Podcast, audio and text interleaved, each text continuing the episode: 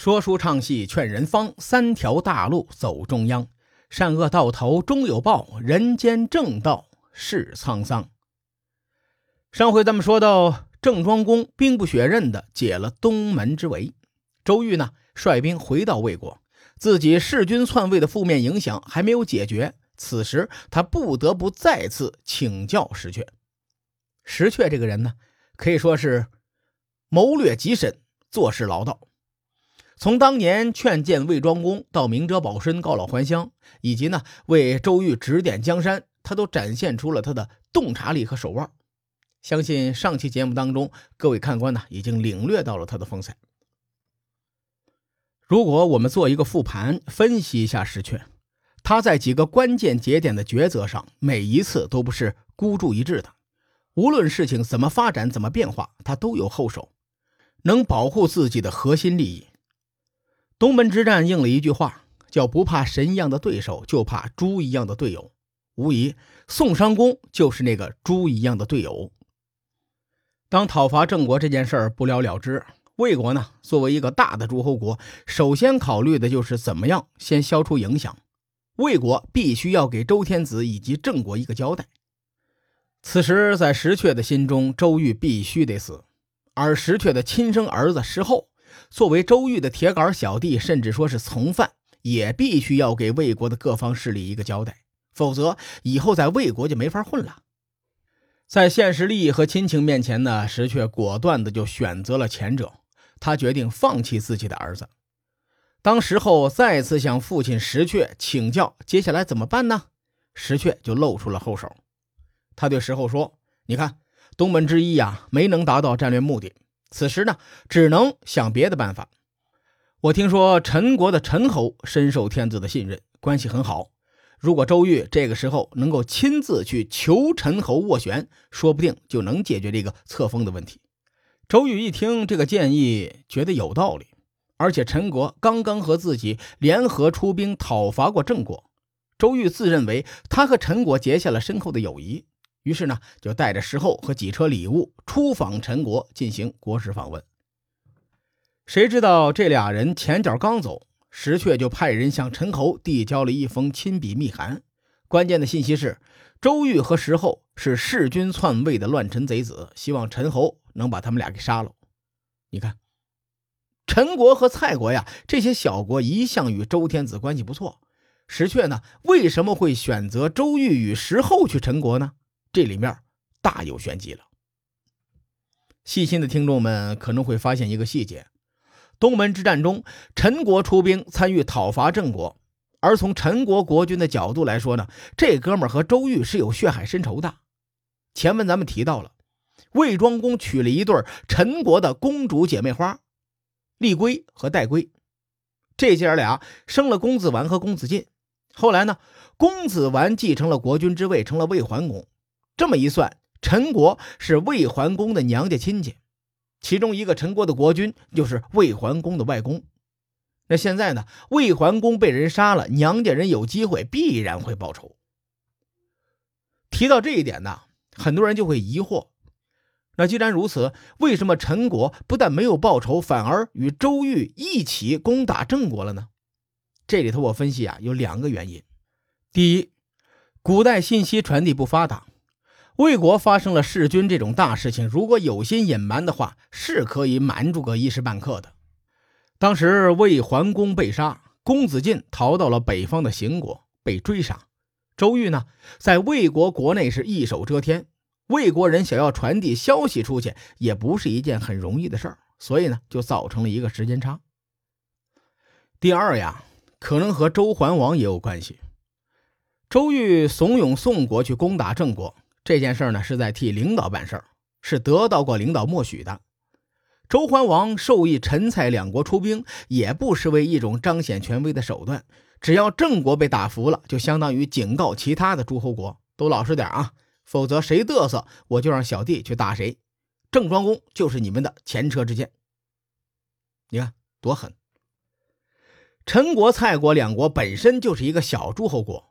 他们能跟着大诸侯国联合起来替天子办事儿，是有利可图的。因此呢，我们有理由推测，陈国在出兵之前可能不知道周瑜弑君篡位了。此时，石阙这封信的内容和送达的时间，则更加完美的展现了他的老谋深算与借刀杀人之计。陈侯得知真相之后啊，怒火中烧，心说：“周瑜呀，你杀了我家的孩子，更是要把我当猴耍。现在还有胆量找我来帮忙，帮你斡旋。”所以呢，当周瑜和石后抵达陈国的时候，陈国下令太庙相见。等周瑜和石后迈入大殿，埋伏好的甲士冲出来，把俩人一举擒获。尽管周瑜和石后被擒，但魏国他是个大诸侯国呀。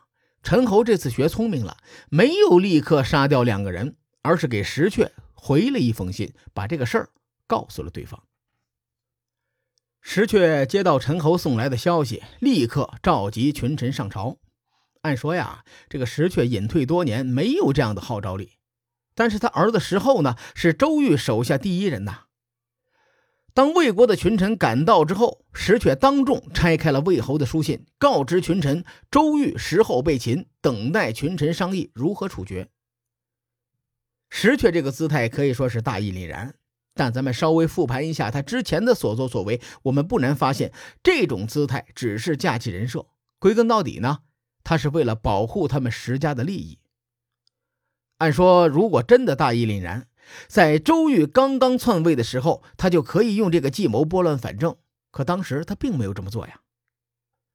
群臣齐聚一堂，都是做到上大夫的人，他们自然不傻，琢磨一下就知道其中的奥妙。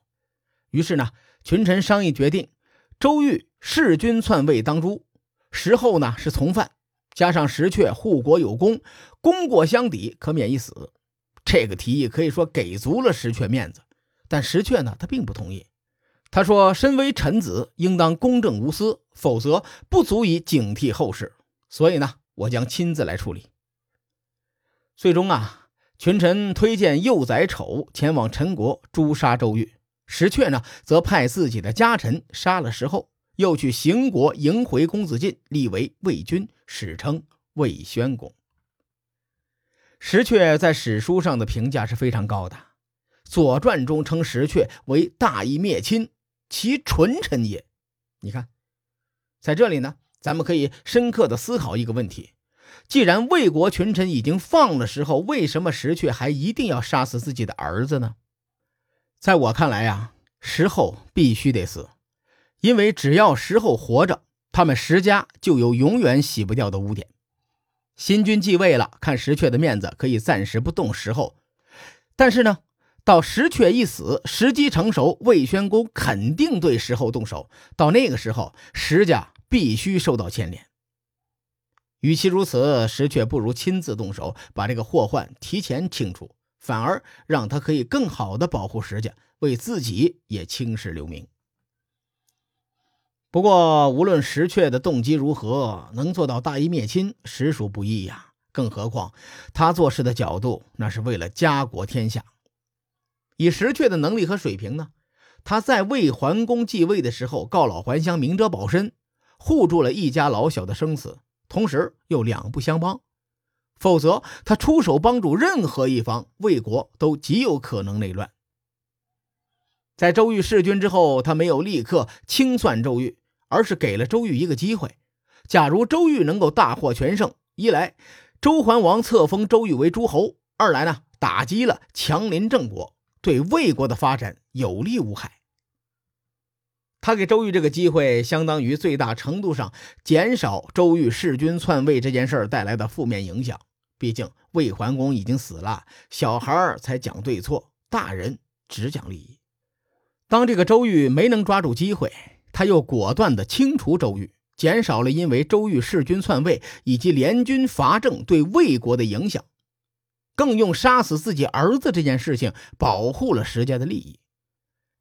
在历史中，能够赢得生前身后名的人物，无疑都是王者，石阙就是其中一位。对四国联军表现同样失望的还有周桓王，他本想着用这一战打击一下郑庄公的嚣张气焰。可惜，不仅没有达到目的，反而让郑庄公又秀了一把神操作。在宋、魏、陈、蔡四个诸侯国里，只有宋国和魏国有实力与郑国扳一扳手腕。在这两国之间呢，周桓王选择了宋国，因为宋国对郑国用兵的动机更加强烈。毕竟宋襄公的心腹大患公子冯正在郑国的庇护下活得挺滋润。虽然当时周桓王并不知道这个选择意味着什么，但从后来魏国的历史走向上看，他的这个选择是正确的。宋国在随后的几年一直与郑国死磕。而魏国呢，则继续发生了很多奇葩的事情。说到这里，我们稍微的展开一下，然后再回到周郑交恶的主线上。史书上对周瑜的负面评价比较多，他被诛杀之后呢，历史上称他为魏废公。为了和魏国第三十二代国君区分，他又被称为魏前废公。而周瑜的继承者魏宣公。与他相比呢，似乎还不如他。从做人的角度来说，周瑜属于那种权力欲作祟、野心太大，但成王败寇嘛，他的行为咱们可以理解。而魏宣公则是属于那种人性泯灭、道德败坏的那一种人。魏宣公在做公子的时候，对父亲的妾室宜姜垂涎三尺，最后呢，和宜姜曲径通幽，还生下了一个儿子，起名叫做吉子。《左传》这么说的：“说魏宣公征于宜江，这个‘征’字呢，特指以下淫上，也就是晚辈与长辈不可描述的那些事情。他作为儿子，乱了自己老爸的后宫。石阙诛杀了周瑜之后，拥立魏宣公继位，便把这个吉子立为太子。吉子长大之后，魏宣公替吉子说了一门亲事，对方呢是秦喜公的女儿。”春秋初期，齐魏两国都是大的诸侯国，大国联姻是再正常不过了。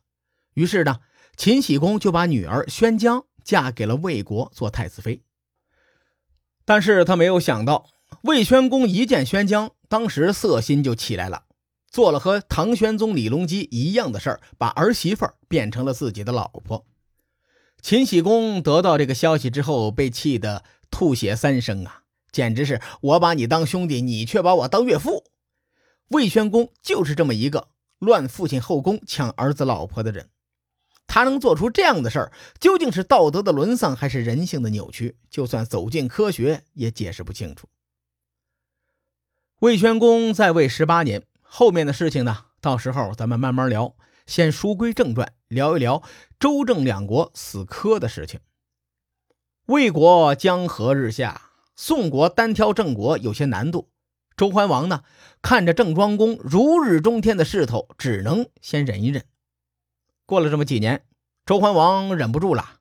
从这一点来看呢，他比周平王的城府的确是差太多。于是呢，周桓王旧事重提，将亲事一职拆分为左右两个，将郑庄公封为左亲事，将国公继父封为了右亲事。从周平王到周桓王，这爷俩一直想着怎么样剥夺郑庄公亲事的职位。在中原几国混战的时候，周桓王依旧打出了分权这张牌。那么他是如何步步紧逼，而郑庄公又做了哪些反制呢？咱们下期节目慢慢聊。书海沉沉浮浮，千秋功过留与后人说。我是西域说书人介子先生。更多内容，请搜索关注微信公众号“伯乐灯”，与更多听友交流互动。伯乐灯将定期为粉丝发放福利，愿我们的存在让您对明天更有期许。后会有期。